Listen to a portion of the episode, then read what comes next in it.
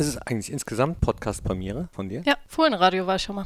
Mit Strassi? Als ihr mich angerufen habt, Corona-Zeit. Stimmt. Kannst du dich erinnern? Ja, ich erinnere mich. Äh, das kommt einem schon, Gott sei Dank, schon wieder so lange her. Ewigkeiten Ne? her, ja. Muss auch nicht wiederkommen. Nee. Aber du wirst äh, wiederkommen sollen. Da bin ich mir sicher. Wir legen nämlich jetzt los. Zack. Fohlen-Podcast. Warm-up.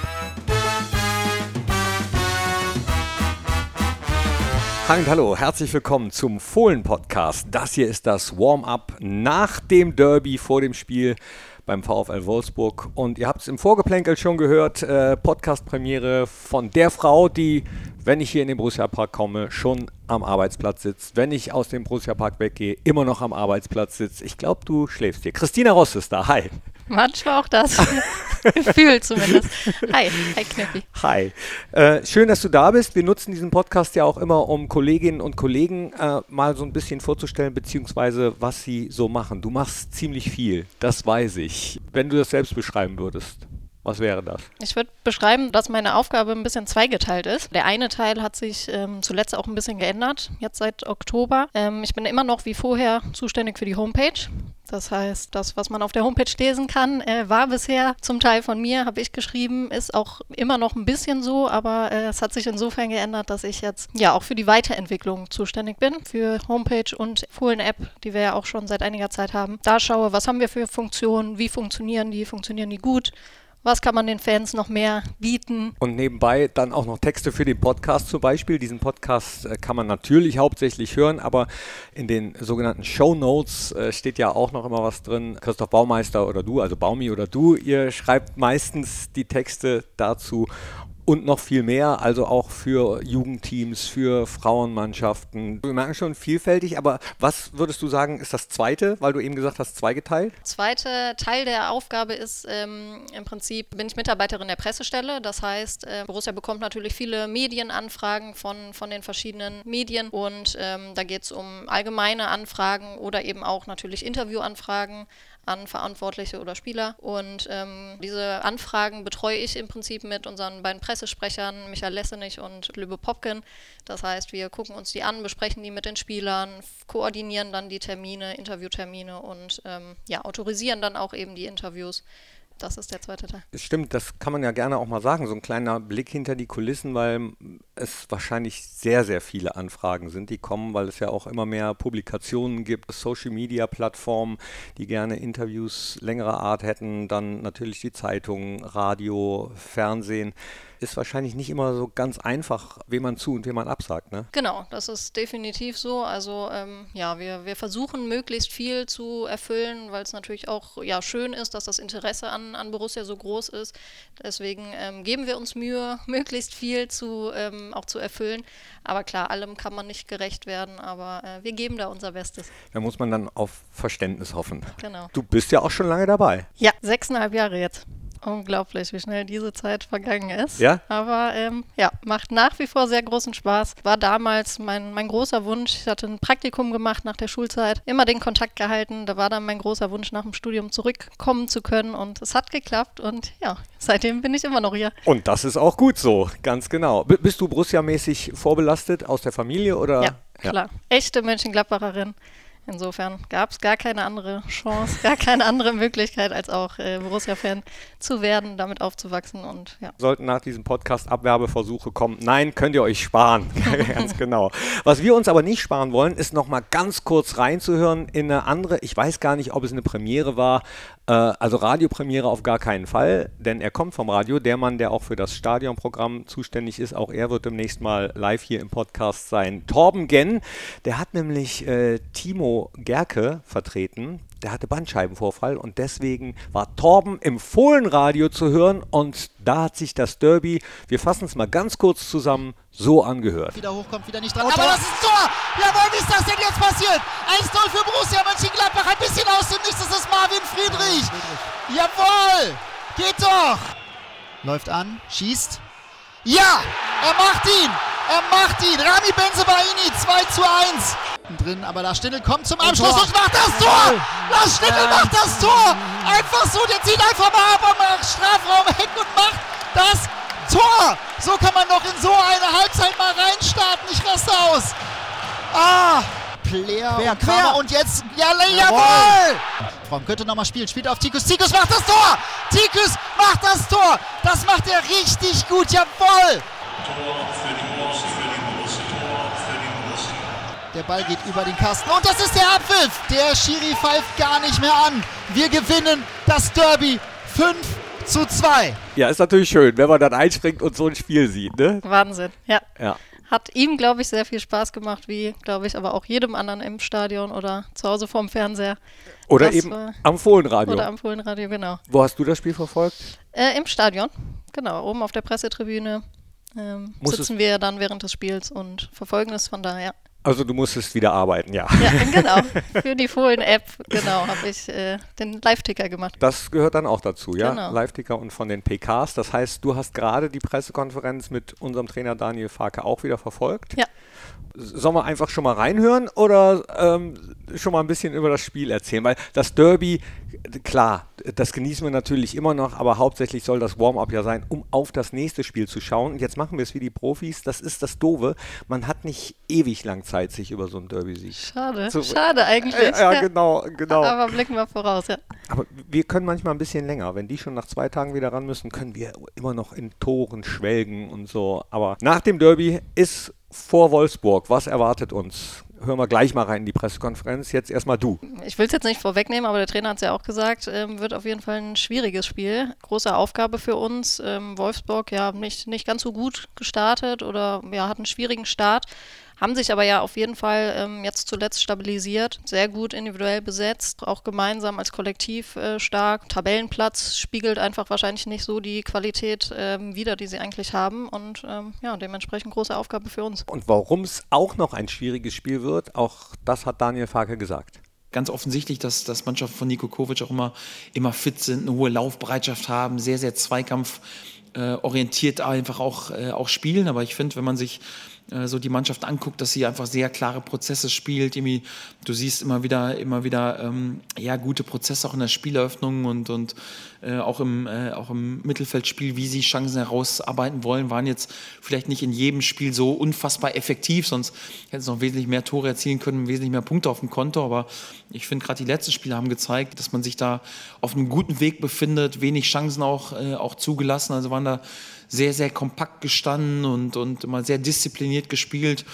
Ähm, kann mich auch an ein Auswärtsspiel von Wolfsburg bei Bayern München erinnern, wo man das Spiel verloren hat, aber auch über lange Zeit Bayern das Leben sehr, sehr schwer gemacht hat und Bayern große Probleme hatte, überhaupt Chancen rauszuspielen. Also es ist nicht einfach gegen Wolfsburg äh, zu Chancen zu kommen und, und ja, darüber hinaus verfügt die Mannschaft, finde ich, einfach auch über äh, richtig hohe Qualität an Einzelspielern, gerade viel Tempo, viel, viel Kombinationssicherheit auch im Offensivbereich. Und ja, da müssen wir auch schon sehr, sehr gut verteidigen, um diese Spieler dann einfach auch so in ihrer Art und Weise äh, zu kontrollieren. Also eine sehr komplexe Aufgabe wieder. Und ähm, ja, wir müssen da eine Top-Leistung zeigen. Nico Kovac, jemand, der viel Wert auf äh, viel Laufarbeit legt. Da kann Max Kruse ein Lied von singen. Er mittlerweile nicht mehr für Wolfsburg im Kader. Äh, hätte wahrscheinlich ganz gerne gegen uns gespielt, weil gegen uns spielt er immer ganz groß auf. Von daher äh, bin ich jetzt äh, nicht so unfroh dass er gegen uns nicht spielen wird. Äh, so viel ist klar. Wolfsburg, wenn man die Spiele so Revue passieren lässt, an was denkst du zuerst? Klar, gibt es das eine Spiel, was, was einfach in der Historie alles, glaube ich, überragt, das DFB-Pokalfinale 1995. Ähm, ich war leider erst drei Jahre alt, also äh, habe es nicht so richtig äh, miterleben können. Ja, das ist das, woran man natürlich als erstes zurückdenkt. Viel darüber gehört, gab die ähm, Sonneausstellung in der Fohlenwelt, die natürlich überragend war, wo man nochmal sehr, sehr viele Einblicke bekommen hat, äh, interessante Geschichten rund um das Spiel auch. Und ähm, ja, ich glaube, es muss echt ein Wahnsinnserlebnis gewesen sein, ne? Ja, war es. Ich war ein bisschen älter zu dem Zeitpunkt, habe fürs Radio gearbeitet und konnte dementsprechend nach dem Spiel leider nicht so feiern, wie ich es gerne gemacht hätte. Aber der Tag danach dann auf dem Rathausbalkon hier in Mönchengladbach ist natürlich auch unvergessen. Ja, dieses 3 zu 0 gegen den VfL Wolfsburg, der damals noch Zweitligist war, mittlerweile in der Bundesliga etabliert ist. Einer von den Vereinen, die noch nie abgestiegen sind. Ja. Äh, VfL Wolfsburg, da fällt mir persönlich aber auch noch ein anderes Spiel ein. Ich weiß nicht, ob du es auf dem Schirm hast. Da haben wir mit Stefan Effenberg und Friedel Rausch damals den Abstieg verhindert in Ja. Wolfsburg. Ja. Ich weiß gar nicht mehr, in welchem Jahr das war. Hm, hätte ich mal besser nachgucken können, aber das auf jeden Fall auch. Wir waren vom Fernseher, haben dieses Spiel gesehen. Auch ein legendäres Spiel und leider auch ein legendäres Spiel. 1998. Ja, Weißt ich habe eben, ich habe eben auch mal mir die Spiele angeguckt und äh, ist mir natürlich auch direkt äh, ins Auge gestochen, leider. 1 zu 7. Ja, aus Ja. unserer Sicht. Also Ja. in Wolfsburg äh, 7 zu 1 für den Gastgeber. Viele, viele Tore. Äh, wenige Tore gab es, wenn wir aufeinander getroffen sind, selten. Ähm, 0 zu 0 gab es nur zweimal in der Historie. Immer, immer torreiche Spiele und ähm, ich habe auch tatsächlich, wir haben eben darüber gesprochen, wie lange ich bei Borussia schon bin. Ich muss zugeben, ich hatte es nicht direkt auf dem Schirm, aber was meinst du, was war mein erstes Spiel als Volontärin 2016, im März 2016? Na, wenn du mich jetzt so fragst, dann wahrscheinlich nicht Bayern München, nicht das Derby, sondern VfR Wolfsburg. Ja, korrekt. Am 5. März 2016. Ja, leider an Niederlage. Ja, 1 zu 2. aber, aber äh, Statistik ist ja was für. Hm. Wir gucken trotzdem auf die Statistik. 45 Mal sind wir bisher aufeinander getroffen.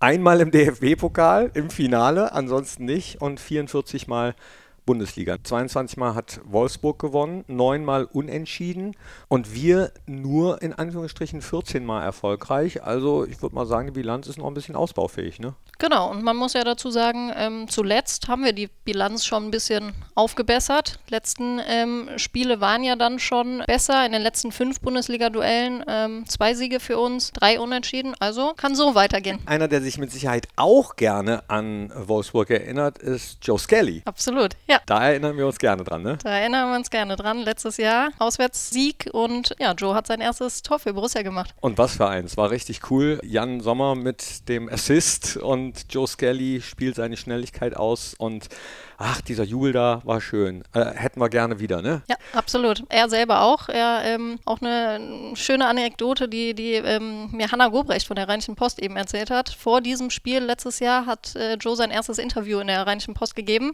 Heute hat er wieder eins dort gegeben. Also könnte ein gutes Omen Ah, sein. da nehmen wir es doch als oben, ne?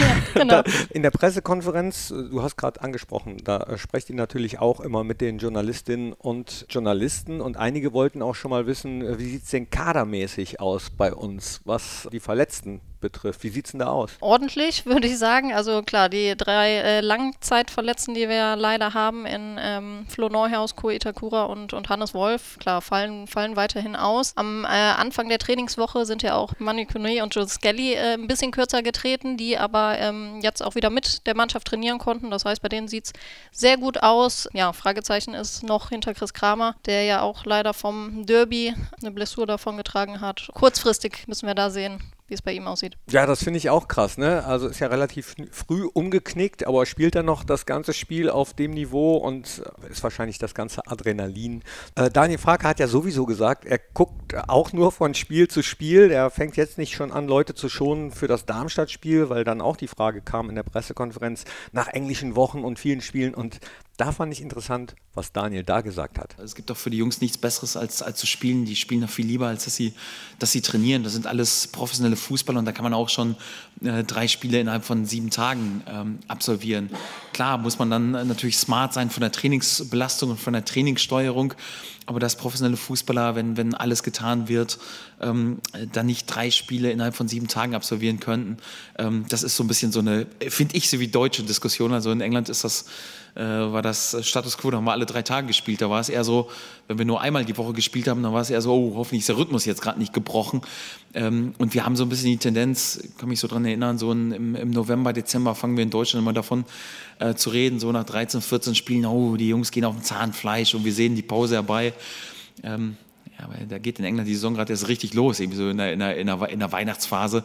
Und das ist überhaupt gar kein Problem. Also von daher, ähm, natürlich muss, muss man das, die Trainingsgestaltung ein bisschen, ein bisschen anpassen. Prinzip ist nicht so viel über Müdigkeit reden, nicht so viel über, oh, wir müssen jetzt irgendwie dramatisch an die Belastungssteuerung oder so denken, sondern ja, lass uns kicken, lass uns Fußball spielen und Spiele gewinnen. Irgendwie so, das ist so das Motto, wie wir es wie wir's angehen.